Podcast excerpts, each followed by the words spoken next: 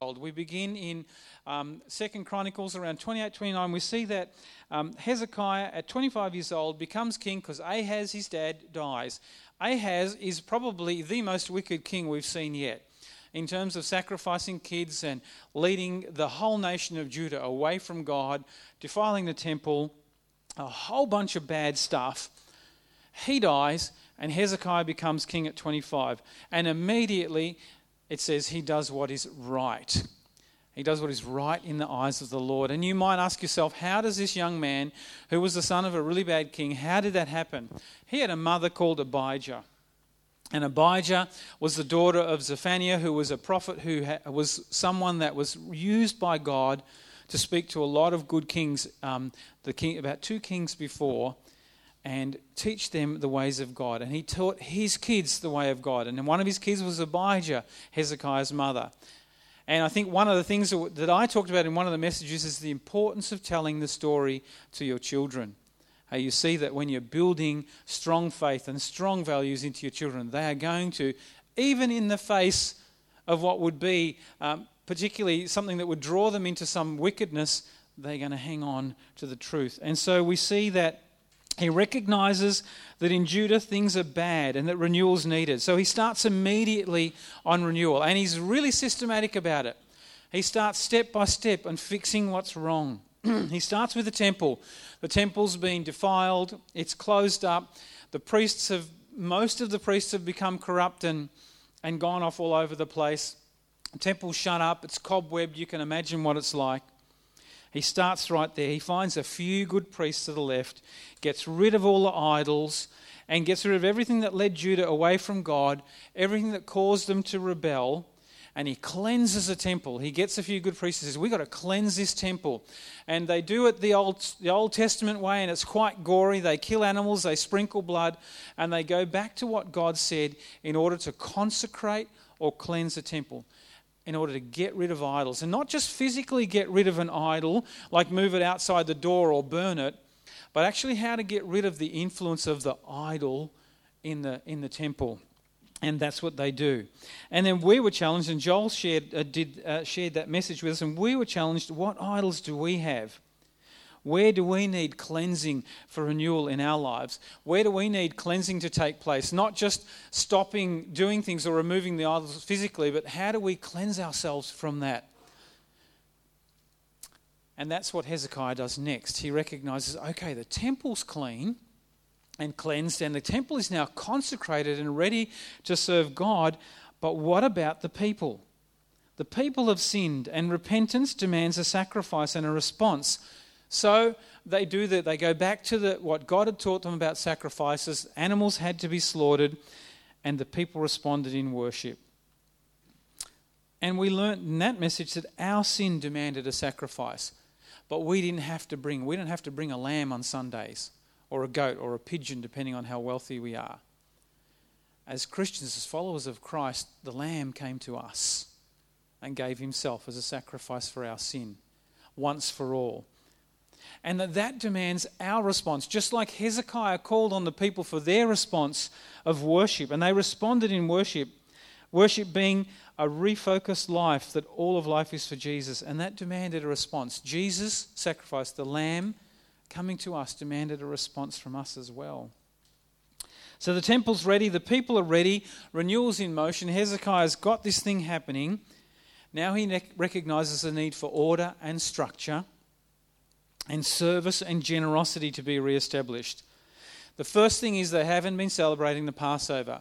And the Passover was something that God said, You must do this every year to remember what I did for you, to remember that I released you from slavery, that I set you free. And do you remember the story that if you didn't want your firstborn killed, you needed to sacrifice an animal, put the blood on the doorpost, and then the angel of death passed over your house. That was the Passover.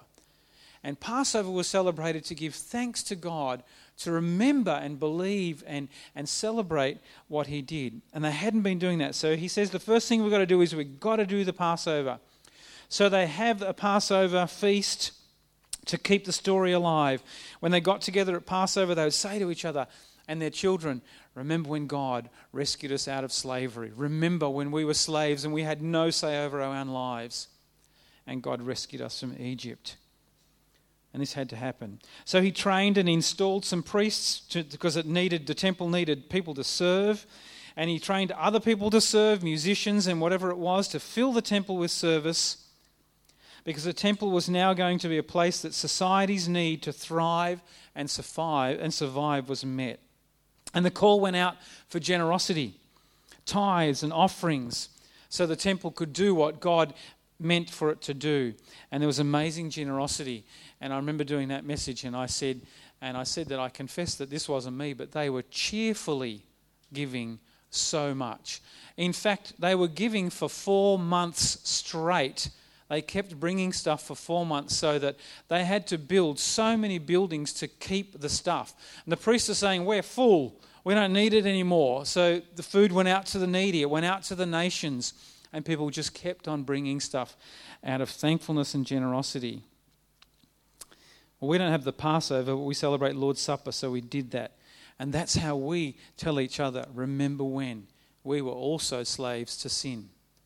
We were also captured. We might not have been in Egypt, but we were slaves. And Jesus saved us. That's our Passover. And then we were challenged to generosity. And some of you remember we had that where we wrote on a piece of paper um, so that we could give in abundance to the church and to the work of God and so that God could work through the church. So it's all going well with Hezekiah, isn't it? Everything's going well. We've got revival happening, got the nation back on its feet. In fact, he, he went as far as to not just Judah, he was king of Judah, but he actually made sure that renewal came to Israel as well, all of Israel. Everything's going well. Renewal is all good, right? What could possibly happen? Well, a test and a challenge comes, and, and if you were here a few weeks ago, Joel spoke on that the big bad king of Assyria. People just, kings seemingly in the Bible days, just sat around saying, Who can we plunder next? It seems like that. I'm sure they did stuff in between, like eat and sleep and that. But normally they just had war cabinet and see, you know, how can we get the gold of the guys next door, or how can we get the people. Um... So the big bad king of Assyria, who had conquered many, many big nations, he started to threaten Judah. But God was with them, and through some cool, miraculous ways, some cool ways that God does that, where He makes them flee, where He sort of makes this big noise, ooh, like a ghost for a kid, and they just run, you know. And some cool, different ways, He rescues them from the hand of the king of Assyria. It was a huge encouragement for Judah and for Hezekiah. And Hezekiah led strongly. And we were challenged, Joel challenged us how do we respond to challenge? How do we do that individually? How do we uh, respond to tests? Because tests and challenge are a part of renewal, aren't they? Renewal is not devoid of difficulty. We see that in Hezekiah and we see that in our own life. Just because God has us on the path of renewal doesn't mean there isn't difficulty, there isn't going to be challenges, it isn't going to be tough sometimes. And so, do we turn to God? Do we trust Him to rescue us? Do we trust Him and stay on the path of renewal? Do Will renewal be derailed by the challenges, or we will stay strong, trusting God? And so that's where we kind of got, and we're close to the end, and now we get to the end of Hezekiah. We come to the final part of Hezekiah's reign, and we see a new challenge to renewal.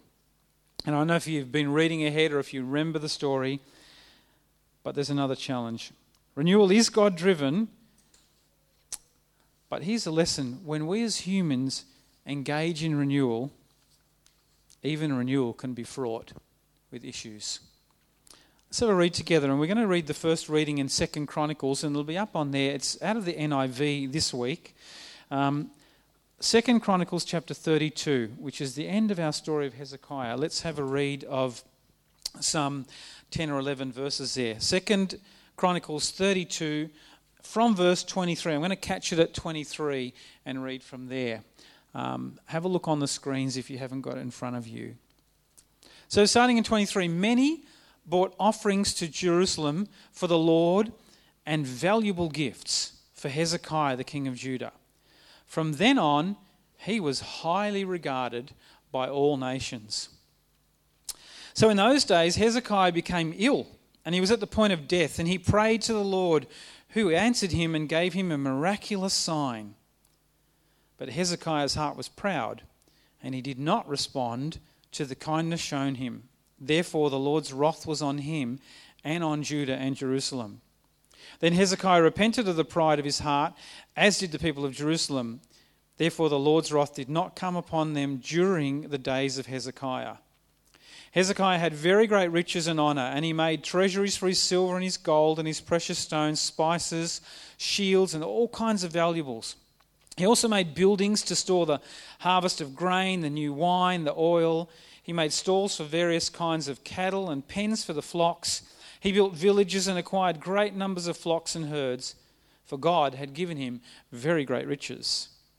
It was Hezekiah who blocked the upper outlet of the Gihon spring and channeled the water down to the west side of the city of David. He succeeded in everything that he undertook. But when envoys were sent by the rulers of Babylon to ask him about the miraculous sign that had occurred in the land, God led him to test him and to know everything that was in his heart. The other events of Hezekiah's reign and his acts of devotion are written in the vision of the prophet Isaiah, son of Amos, in the books, book of the kings of Judah. Hezekiah rested with his fathers and was buried on a hill where the tombs of David's descendants are. All Judah and the temple of Jerusalem honored him when he died, and Manasseh, his son, succeeded him as king. So we come to the end after three short chapters of Hezekiah. But when we read the end there, we begin to see another threat to renewal, don't we? This time, the threat to renewal isn't from the outside, it's not a king of Assyria, but it's from the inside, from within. Seemingly, Hezekiah's success, his prosperity, and his reputation has gone to his head a little. Pride had begun to creep in, overconfidence had begun to creep in. And I found a quote this week, I wanted to put that up for you um, from a guy called Richard Cecil. And he says this he says, an, an accession of wealth is a dangerous predicament for a man. At first, he's stunned if the accession be sudden, and he's very humble and very grateful. Then he begins to speak a little louder. People think him more sensible, and soon he thinks himself so. Maybe a little like Hezekiah, isn't it? Pride had begun to keep, creep in, overconfidence. How does pride manifest in Hezekiah's life and perhaps in our own life as we're thinking we've during this whole series we've been sort of applying it to ourselves. How does pride manifest itself? And I sat in the office, and, and there's probably a stack of ways, but we're just going to have a look at a, a couple of ways that, in, in, that we see it in Hezekiah's life. I think one of the first, or a couple of the first things is entitlement and ungratefulness. And we see that in this scripture, don't we? Entitlement and ungratefulness. And um, if we read verses 24 and 25 of, of our reading today, in those days Hezekiah became ill and was at the point of death, and he prayed to the Lord who answered him and gave him a miraculous sign. God's doing good stuff in him. But Hezekiah's heart was proud and he did not respond to the kindness shown him and therefore the Lord's wrath was on him and on Judah and Jerusalem. Hezekiah is sick. In fact, he's dying. If you read the corresponding part of Kings, and we'll have a bit of a look at that later, there's a bit more detail. He's sick and he's dying. And he asks God to heal him. And he actually begs God to heal him. He actually, if you read the King's version, he actually reminds God, Remember how I've been a really good boy how I cleansed your temple, how I did all those things just for you. Please, you can't kill me now. It doesn't say it like that, but that's kind of how it comes across. He begs God, and God has always come through, right? And God does this miraculous thing. And it's in, in 2 Kings, verse 20, you'll see the story. Uh, God says, So Isaiah comes and says to Hezekiah, Isaiah the prophet comes and says to Hezekiah, You're going to die. And you actually, you're not going to live. You're pretty sick. You're going to die. It's all over he does this thing. He turns to the wall and he prays and he does that whole thing that I just talked about God save me, God save me. And before Isaiah, and Isaiah's left him, before Isaiah can actually get through security of the temple and get out of the place, God says to him, Go back, because I've heard Hezekiah's prayer. Go back and tell him he's getting 15 more years. How would you like to be told you're getting 15 more years? I don't know if I'd like that or not. You know, Anyway, he's getting 15 more years. Hezekiah says this to Isaiah How do I know that's true? You know? Okay, well, God's going to give you a sign, and there was a hint in our reading about a sign. And then Isaiah says to Hezekiah, What would you like God to do? He's going to move the shadow. Would you like him to move the shadow 10 steps forward or 10 steps back? I can't remember the order, but Hezekiah says, oh, It'd be pretty easy to do it back, so let him do it forward. And so God does that. That's the sign. And Hezekiah gets to live. He's given 15 more years. But here's the thing Hezekiah, it says in our text, Hezekiah doesn't respond to God's kindness. Now we're not told what the response was what response was missing, what he didn't do or what he should have done. Just that it really displeased God and judgment comes. A little bit more on that later. Hezekiah's pride caused him to feel entitled to the healing that he wanted, to being saved, and then ungrateful when it happened. So pride caused him to be feel entitled and ungrateful. And there's another quote I've got, and, and, Tim Keller, of course, we've got to have a Keller quote, don't we? But anyway, there's a Tim Keller, it's a short one, where Tim Keller says, Sin grows when we think we deserve something from God. Godliness grows when we remember that we're debtors to God.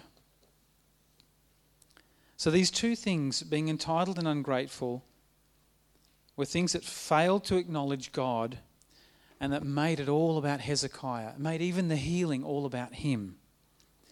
When success and reputation and well being become expectations and rights, and just think of the situation we're in now. We feel offended that things are going wrong in our nation or even in our, you know, because we feel entitled. Everything's supposed to go right. I mean, we're technologically advanced as a world. Why can't we get this right? When success, reputation, and well being become expectations and rights, it can quickly turn in the minds of man to a thing that we have achieved ourselves, not something that God has done. Let me say that again. I wrote that and I that's confusing. When success, reputation, and well being become expectations and rights, it quickly turns in the mind of man to a thing that we have achieved ourselves, and not something that God has done. And here's another quote for you. Francis Chan said, It's pride, plain and simple, that keeps me from giving God all the glory and keeping some of it for myself. It's a battle we all fight in some form or another, some of us daily or even hourly. Isn't that the truth? You know, you like to think, I'm not a proud person, I'm not, but you do. You fight that all the time. You think that I got myself here. I did this. I earned that. God owes me. And we'd never say that out loud, especially not in church. That's what pride does. Pride displays me and not God to those around us. Whereas renewal is God doing a wonderful work in and around us. In fact, many wonderful works and miracles and acts of grace. But we've got to remember, we must remember that it's from God, even real, it's from God and it's for God. It's not from God for us, it's from God and for God. We don't own renewal, we don't embody it. God brings it and He gifts it to us by His grace. And so, even as we've been talking about renewal for these last few weeks, we embrace it, recognizing that God gives us the opportunity for renewal time and time again as individuals and as a community. But we don't own it, it's for Him, it's for His glory. When pride creeps in, it's the way the enemy robs God of the glory. The glory that's due Him in the renewal happening in our lives. So that's the first thing we see. We see that um, entitlement and ungratefulness. When pride creeps in, we become entitled and we become ungrateful. What else do we see in um, Hezekiah's life and perhaps in our own life? We see self reliance and boasting is one of the things that comes with pride. And I want to take you to Kings here, and uh, I think we've got that reading up here as well. And I want to give you a bit of a look at the version of Hezekiah in Kings. And we're going to read Kings 2 Kings 20, if you want to find it in your own Bible, 12 to 15. And this is what happens. These, these, and we saw in our reading these envoys or these visitors that came from Babylon. Verse 12, 2 Kings 20, verse 12. At that time, Merodach Baladan, son of Baladan, king of Babylon, sent Hezekiah letters and a gift because he heard of Hezekiah's illness. Hezekiah received the messengers And he showed them all that was in his storehouse the silver, the gold, the spices, the fine oil, his armory, and everything that was found among his treasures. There was nothing in his palace or in all his kingdom that Hezekiah did not show them. When, then Isaiah the prophet went to the king Hezekiah and said, What did those men say, and where did they come from? Well, from a distant land, Hezekiah replied, They came from Babylon. Keep that in mind Babylon, not a good place. The prophet asked, Well, what did they see in your palace? Well, they saw everything in my palace, Hezekiah said. There's nothing among my treasures that I did not show them. Time to show off the new holiday house, the boat, the car to the mates, basically. Hezekiah is well known, maybe even a bit famous, so some pretty important people from Babylon come to see this man. Hezekiah shows them all of his stuff, all of it. It's kind of like, check this out, check my gold out, look at my troops. You know, it's like you see that in the news when, they, when they're visiting dignitary, especially in some of these, you know, they do a march and they take the new prime minister in front of all their troops. Check, check out my palaces. Have a look at this. Look at my new Ferrari. It was a wooden wheel thing that a horse pulled, but that was pre engine days. And these people are from Babylon. Just a hint here. I'll give you a little forward statement. Babylon actually gets the stuff later. They're just looking now. They're window shopping. But tell me, uh, you know, mark my words, they get it. They get the stuff. Silly man, Hezekiah. Last week was about testing. Joel spoke about testing. But in many ways, this was a test as well from God. In 2 Chronicles 32, verse 31, we read that, didn't we? Where we got 31. But when the envoys were sent by the rulers of Babylon to ask him about the miraculous sign that had occurred, God left him to test him and to know everything that was in his heart. He kind of failed the test, didn't he? He gets cocky and he boasts, Look what I have.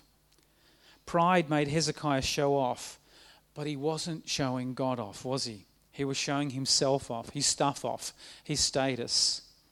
And that's what pride does. Again, we now see not God being displayed, but Hezekiah being displayed. That can easily happen to us as well, can't it? We might see God blessing us personally or, or as a community. We focus on the blessing and we talk about the blessing and we display the blessing to others way more than we talk about the blesser and display the blesser to others. It's a fine line, isn't it? Because we are supposed to give thanks. We are supposed to talk about how God blesses us. But we're all supposed to give God glory. It is Him. Like Hezekiah, our focus and our attention can be quietly moved from the one who blesses to the blessing itself. It happens in my life all the time. Our worth, our status, our pride as individuals and as a church can be anchored in the wrong thing. So we see that um, self reliance and boasting one other thing. Finish with one other thing that we see. And this is a little bit sinister, and this is a little bit where I think Hezekiah, that was not nice. Selfishness. We see that pride makes you selfish. Back in our 2 Kings, if we read a bit further in that 2 Kings, we read from 16 to 19, we get a bit more detail, and I'll get you to notice this. From verse 16, then, Hezekiah, then Isaiah said to Hezekiah, this is after Isaiah said, What did you show them? Did you show them everything? I showed them everything. Then Isaiah said to Hezekiah, Hear the word of the Lord. The time will surely come when everything in your palace and all that your fathers have stored up until this day will be carried off to Babylon. Nothing will be left, says the Lord. And some of your descendants, your own flesh and blood that will be born to you, will be taken away, and they'll be become eunuchs in the, which is not a really nice thing to be, a eunuch, eunuchs in the palace of the king of Babylon. Hezekiah says this The word of the Lord you have spoken is good, Hezekiah replied, because he thought, Will there not be peace and security in my lifetime? Anyone notice that? Oh, well, if the Babylons plunder Judah and everyone's taken captive in the future, well, as long as it's all good in my days. Pretty much that's what he's saying. selfishness, isn't it? When pride makes you selfish, like, oh, that doesn't matter. I don't care what happens to the future, or as long as it's going to be okay. I've got 15 more years. As long as 15 years is going to be good, it'll be fine. Babylon can have my stuff after that. At that point, we see that pride has reached lofty heights, so that Hezekiah is now totally focused on himself. Selfishness has so many manifestations in our own life and communities too. Can you imagine any in your life? Can you, I don't want you to yell it out, but can you see it in your own life, how selfishness creeps in? Can you see it in the world around us? Just again, look in these last couple of days. Anyone been to a supermarket in the last week? If that's not selfishness, if we're not seeing that lived in our society, then what is it? And we may be able to look at other people, and we might be able to look at Hezekiah, but have a look at your own life, at some of the smaller ways that happens in our own life. How pride leads us to become selfish and it derails renewal. How can we move in renewal in following the King of Kings and becoming followers of Jesus Christ when we're now focusing on ourselves?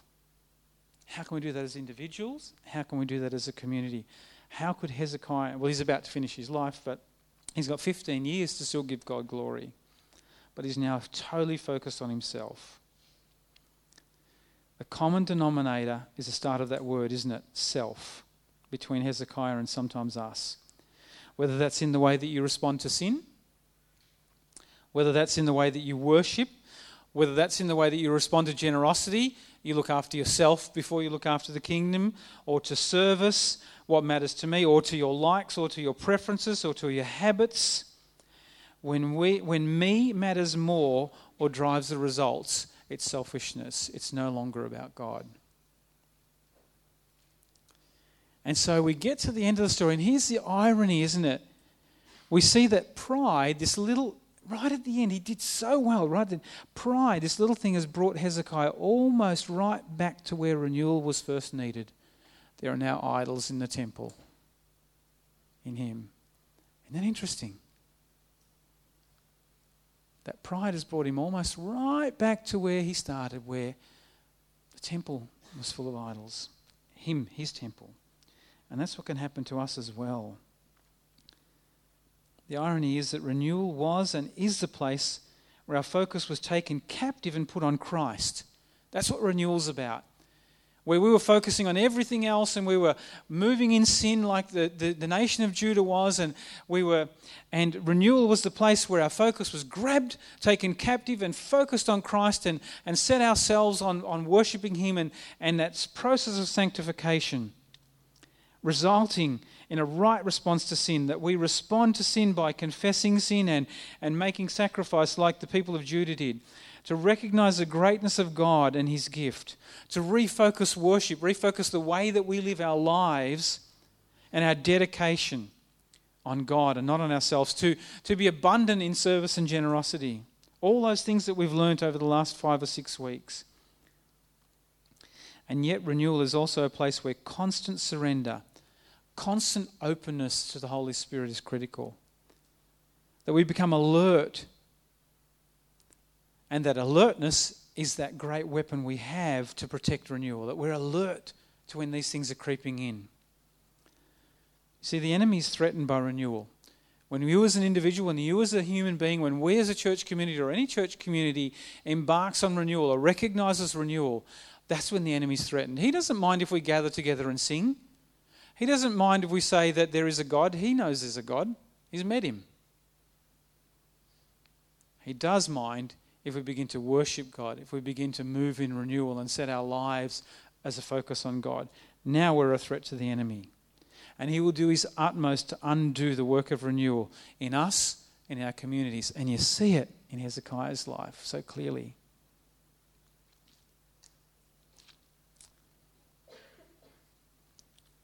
Pride is a creeping weapon that he uses. It's sneaky. You don't often feel or see it straight away. And we would do well to be aware of how subtle it can be in our lives as well. You see, renewal is an ongoing process. Uh, we said that in a few of our messages. It's not something that we just do once and, and we're just doing for 2020 or the first half of 2020 or just for this series. Renewal is this thing that God calls us to ongoing, and, and perhaps we could, you could almost look at it like sanctification. That sanctification is this ongoing process in our lives until we meet Jesus. Renewal is this thing that we're continually called to. We're always growing in it as individuals and as a community. It's a process supported by the community. By the way, we choose to grow together and we, we choose to allow each other to be part of our lives and, and to teach us and to draw us and to, to encourage us in renewal. And we use things like accountability groups, life groups, coming to church, praying together, phoning each other, having meals together. They're all places where we can encourage that renewal if we have good relationship with each other. So this series might be over with this sermon, but renewal is ongoing we still go back to those stages. What are the idols? What are the sin that we need to deal with? What are the practices and our responses that we need to continue to grow in? We need to go back over those things again and again because renewal is this constant cyclical thing that we keep doing, that God keeps calling us into.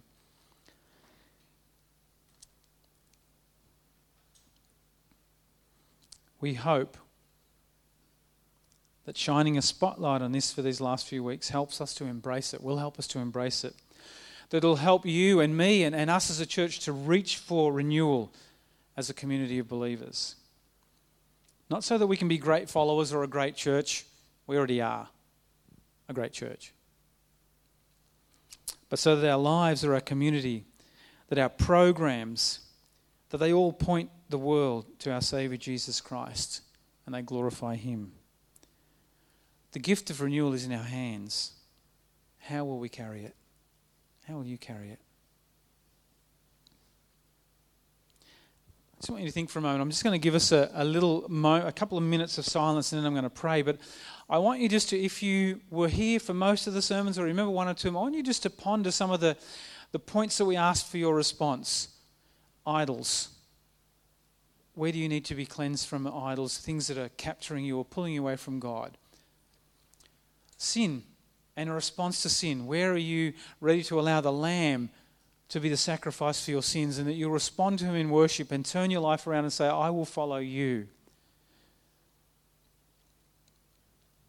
Maybe your response in service Lord, how can I, now that the temple's cleansed, now that I'm on the track to renewal, how can I serve you better? How can I live a life of generosity? Are there tests in my life? Are there things where I need to stand firm? I need to hear you and stand firm to see the salvation of the Lord? And is there pride in my life? Am I trying to do it myself? Am I pretty proud of what I've kind of gathered in this life? It might be status or things. Am I pretty comfortable with the way I've done and, and pretty, gee, I've done all right? Is there pride that's creeping in? And is there selfishness? Just as long as it's all right with me, then I'm okay just want you to take a few moments, allow the Holy Spirit to convict you if you need that, and then confess that before God. I'm going to give you a few, a few moments to do that, and then I'm going to pray to close.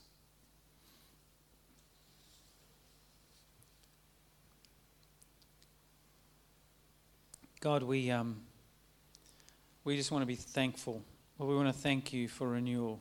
We want to thank you, Lord, that each time we dig ourselves into big holes, Lord, you're there to lift us up, to show us how to, to hoist ourselves back out of there, how you lift us out of there, how you help us to right ourselves and to begin to, and to set us back on the path of renewal, to becoming like you, to bringing glory to you. Lord, thank you that even though in the midst of renewal, just like Hezekiah, we can be tested, we can, we can fall, Lord, you pick us up and renewal doesn't stop. That we, we, we cleanse again, we, we confess again. Lord, we step up to the plate again. And Lord, thank you, Jesus, that you came as a lamb and you gave yourself and you said, This is once for all. This is so that you can get up and dust yourself off. This is so that you can get up and step back on the path of renewal. This is so that you can become great followers. And this is all for the glory of God. And Lord, we thank you for reminding us. We thank you for the words you've given us these last few weeks. Thank you for planting those few chapters in the Old Testament of a person that you worked through his, life, and that that has been an echo, has echoed right up to our time. That we've been able to learn and see you, your hand, and how wonderful you are through that story. Lord, for inspiring us, and I pray that you would continue to do that. Lord, I pray for us as a community as we embark on renewal. And as how that brings changes and makes us look different sometimes. But Lord, as we become increasingly, as we follow you and as we bring and, and cause others to follow you, and we do that more and more, we pray, Lord, that your kingdom would come where we are and where we go. And we pray these things in your name. Amen.